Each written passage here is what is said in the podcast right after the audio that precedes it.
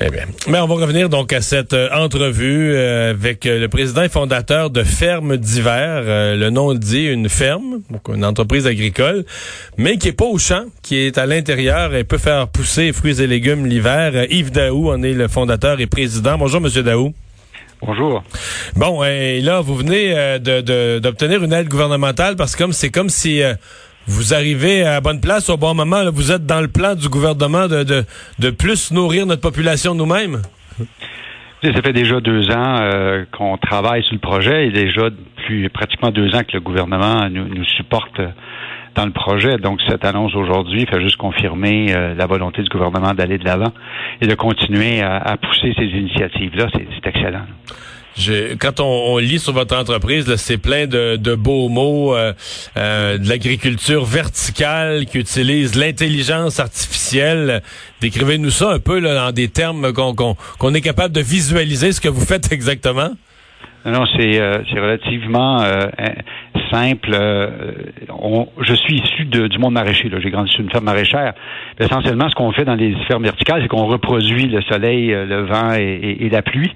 Et donc, on veut s'assurer que l'ensemble de ces paramètres-là sont mesurés constamment et en fonction du résultat de croissance des plantes, on est capable de comprendre ce qui marche bien, ce qu'il faut ajuster.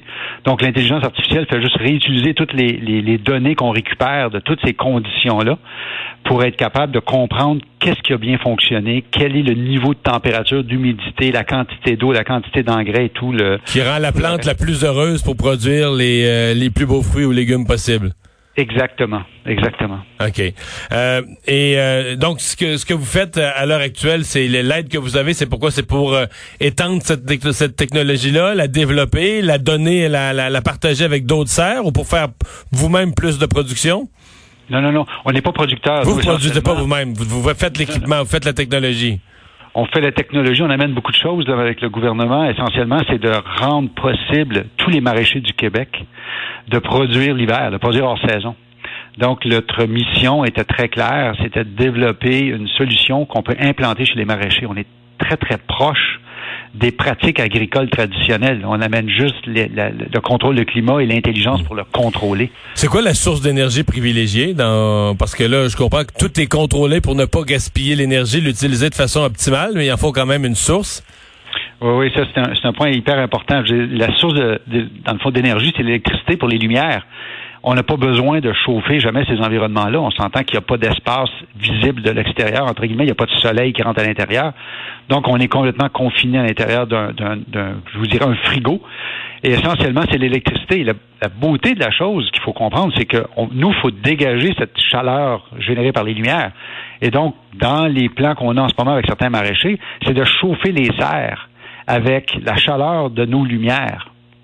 Donc, on, est l'équivalent d'une fournaise, si on peut dire, d'une serre. Mais la fournaise a produit des fruits et des légumes en plus.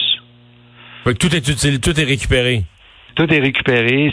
On utilise les mêmes systèmes d'irrigation, on utilise les mêmes systèmes de, d'engrais, on utilise les mêmes bioprotecteurs, on utilise, dans le fond, beaucoup d'équipements qui sont déjà et beaucoup de pratiques agricoles qui sont déjà en place. Et en plus, on a fait un système qui permet d'éliminer, dans le fond, le besoin d'avoir une fournaise au mazout, une fournaise au gaz naturel de ces serres-là. Hmm. Euh, est-ce que, parce que c'est une de mes marottes, est-ce que vous pensez que euh, on avait des surplus d'électricité au Québec, on a même une usine dans le centre du Québec, euh, on payait, on payait on, payait TransCanada pour pas produire d'électricité parce qu'on est trop, on était trop en surplus. Est-ce qu'on aurait pu être plus agressif au niveau autonomie alimentaire et donner des avantages à Hydro-Québec, donner des avantages au niveau des prix énergétiques pour pousser le développement d'une culture en serre au Québec? C'est compliqué de commencer à discuter de tarification d'Hydro-Québec euh, ici. Le, point, je pense, c'est d'être capable de récupérer, euh, dans le fond, les dépenses euh, issues de, la combustion au, carburant fossile pour être capable d'aider à la rentabilité des fermes. Donc, moi, je, ne veux pas qu'on ait un débat sur les tarifs d'Hydro-Québec. C'est pas simple la chose, mais essentiellement, aujourd'hui, on est capable de dire, ben, le tarif d'Hydro-Québec industriel, on est capable de l'utiliser pour l'éclairage et on est capable de l'utiliser pour chauffer indirectement.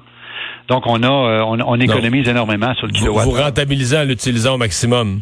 Exactement. Mais tu sais, des fois, quand on veut donner un boom à un secteur ou le développer en accéléré, il faut avoir des stratégies. Puis quand on a un surplus dans, quand on a un surplus de quelque chose, ça, ça, ça donne une occasion. Mais je comprends que vous voulez pas aller là.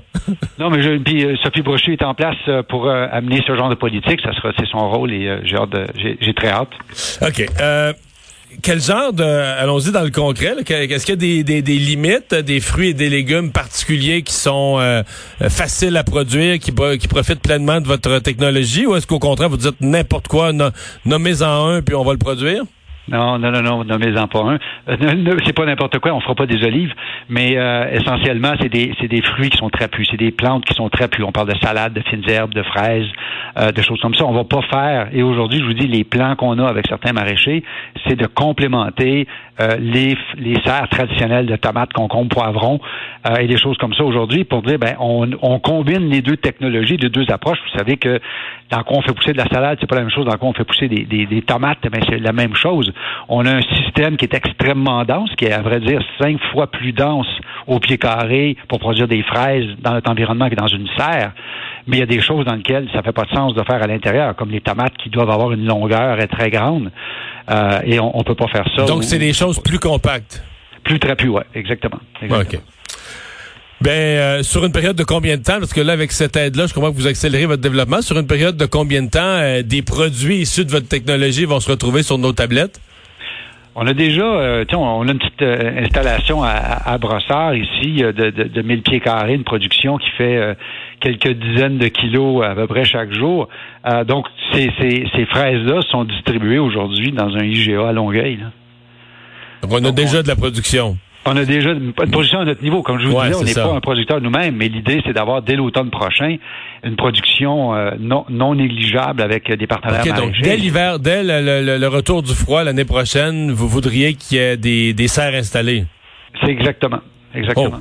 Oh. C'est pour ça que l'annonce d'aujourd'hui, c'était aider à, stimuler toute cette chose-là aussi. Là. Non, mais c'est ma, la réponse à ma question, c'est que c'est du très court terme. C'est là, l'été arrive, on va cultiver dehors, puis le prochain hiver, euh, dans votre esprit, on, produit là. C'est les plans sur lesquels on travaille en ce moment. Ben, on va surveiller ça. Merci beaucoup de nous avoir parlé.